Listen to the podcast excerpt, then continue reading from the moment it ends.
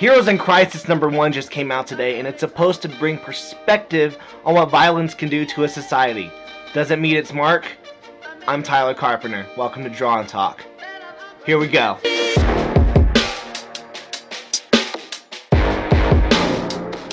Hey, what's up, everyone, and welcome to another episode of Draw and Talk. It's your boy Tyler. Today, we're going to be talking about Heroes in Crisis number one. Freaking awesome comic book. I really liked it. A lot of people didn't like it, and we're going to talk about that today. First off, I want to let you guys know about my Kickstarter on October 1st. It's for my comic book Demons. It's volume 1. There's 122 pages of awesomeness. The book is already completed. I'm just putting it on Kickstarter so that you guys can buy it. So yeah, it's uh, I put the I put the ish, first issue for free. I'll link down below. And yeah, check it out and be there on October 1st. So now, time for Heroes in Crisis number 1.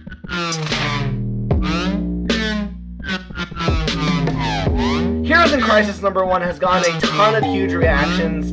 I'm just to read a couple that are on the Twitter. Um, Heroes in Crisis is a beautiful mess. The art is gorgeous, but it doesn't get me excited for the story. It gives me hardly any background about Sanctuary, and the deaths are casually thrown out with no meaning. The only reason I keep reading this is to see the first issue undone.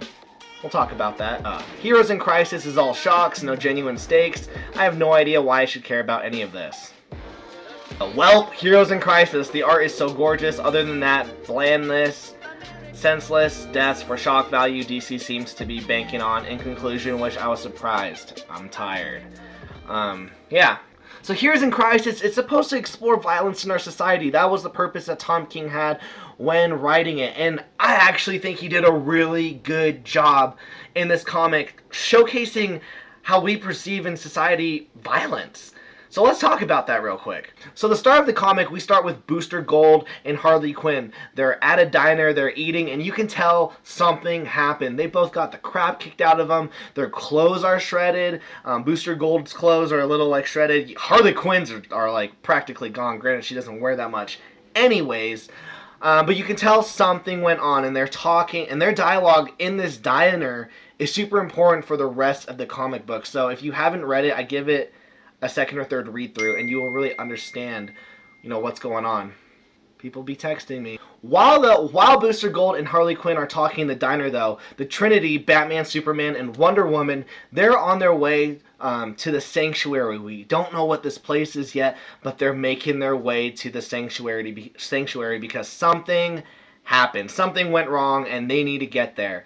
And there's this really cool shot actually where Superman, when he gets to the sanctuary, there's like this boom panel, and then it shows him swooping in, and he's overlooking it. And I just thought, I just really felt the effect of him flying and getting to the sanctuary and seeing how important it was. So, good job, Tom King. Good job, Clay Mann. Good job, letterer.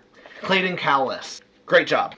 So yeah, once Superman gets there, we are introduced to what what the problem is. And what the problem is is there are a ton of superheroes who are dead. Granted, these are D-list characters, and we don't really care about their deaths, but they're dead. And this that's actually the importance of them being D-list characters.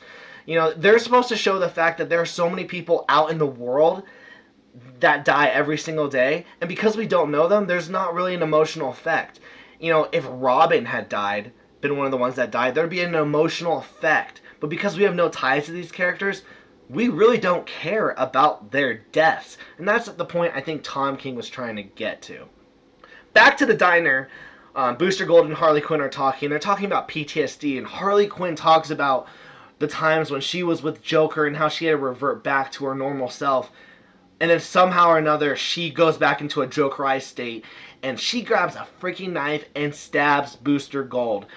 And this causes them to obviously fight because no one wants to get a freaking knife jammed into their back or their shoulder. And if you're a superhero, you're just not going to take that. Am I right? So while they're fighting, let's go back to the sanctuary with the Trinity. Superman walks into the, the building. It's like this little farmhouse in the middle of nowhere. And he sees the first two major casualties. Now, there's already been deaths with those D-list superheroes, but these are the big ones. We see Wally West, Flash, and Arsenal, you know, old sidekick to Green Arrow, dead. And then it moves on. That's the only panel they got, or the that one panel where we see them dead. And that's another thing. That's that just goes to show. Tom King's trying to show we're used to violence. This crap happens. Move on to the next panel. Batman and Wonder Woman show up and they're trying to figure out who the frick would do this. Batman says that the Sanctuary is also a casualty, so this makes us think that the Sanctuary isn't just a place, but actually a person who also died, and that's going to be a huge part of the mystery. Now we go back to Booster Gold and Harley Quinn. They're freaking fighting. They're fighting in the air. And then Booster's like, uh, if you freaking stab me again, we're all gonna die. And she's like, good. Stabs freaking Booster Gold in the neck. And then they start falling. And by the way, look how freaking far Harley's falling. There, I don't care what who she is. I don't care that she's considered a superhero. No one who falls from that height, no one's surviving that. I'm sorry. Um, but then they land, and this is actually the pivotal point that I was like, wow, this is a really good comic. I already thought the comic was comic was good, but this was when I thought it was really really good. Is when uh, Booster Gold is saying, you know, Harley, you know, I saw you kill all those people in there.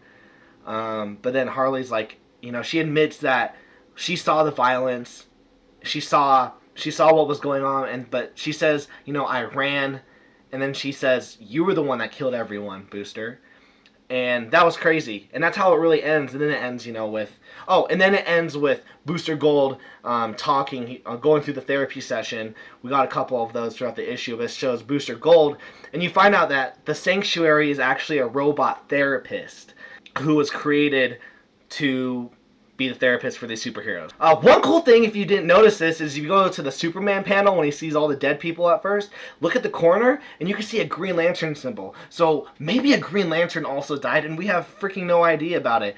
And it makes you wonder who could have done all this violence and kill a Green Lantern. That's that's something to think about. Panels that I really liked in this. Uh, first one is Booster Gold. Look how freaking bad he looks. He's like, I dare you to freaking hit me one more time, Harley. Uh, uh, uh. Second panel I liked was when Harley goes into that Jokerized state. Look how crazy she looks. Clay Mann really did a good job of showing, you know, the difference of what she looks like when she's in that crazy state. And finally, the best panel of it all was Batman because Batman is the king and Batman looks so freaking cool in that shot. So yeah, I really like this comic book and it did what it was supposed to do. It was supposed to showcase violence in society and it's supposed to show us how we see violence in our society. All those tweets of people saying, you know, this I, I didn't get any shock value. This is stupid. I've been here and done this. I think that's the point. I think that's what Tom King wanted to do is say we're so used to freaking superheroes dying. It's something that we're just like accustomed to. And maybe that's what it is in society. Maybe we're accustomed to this kind of violence in society on a regular basis.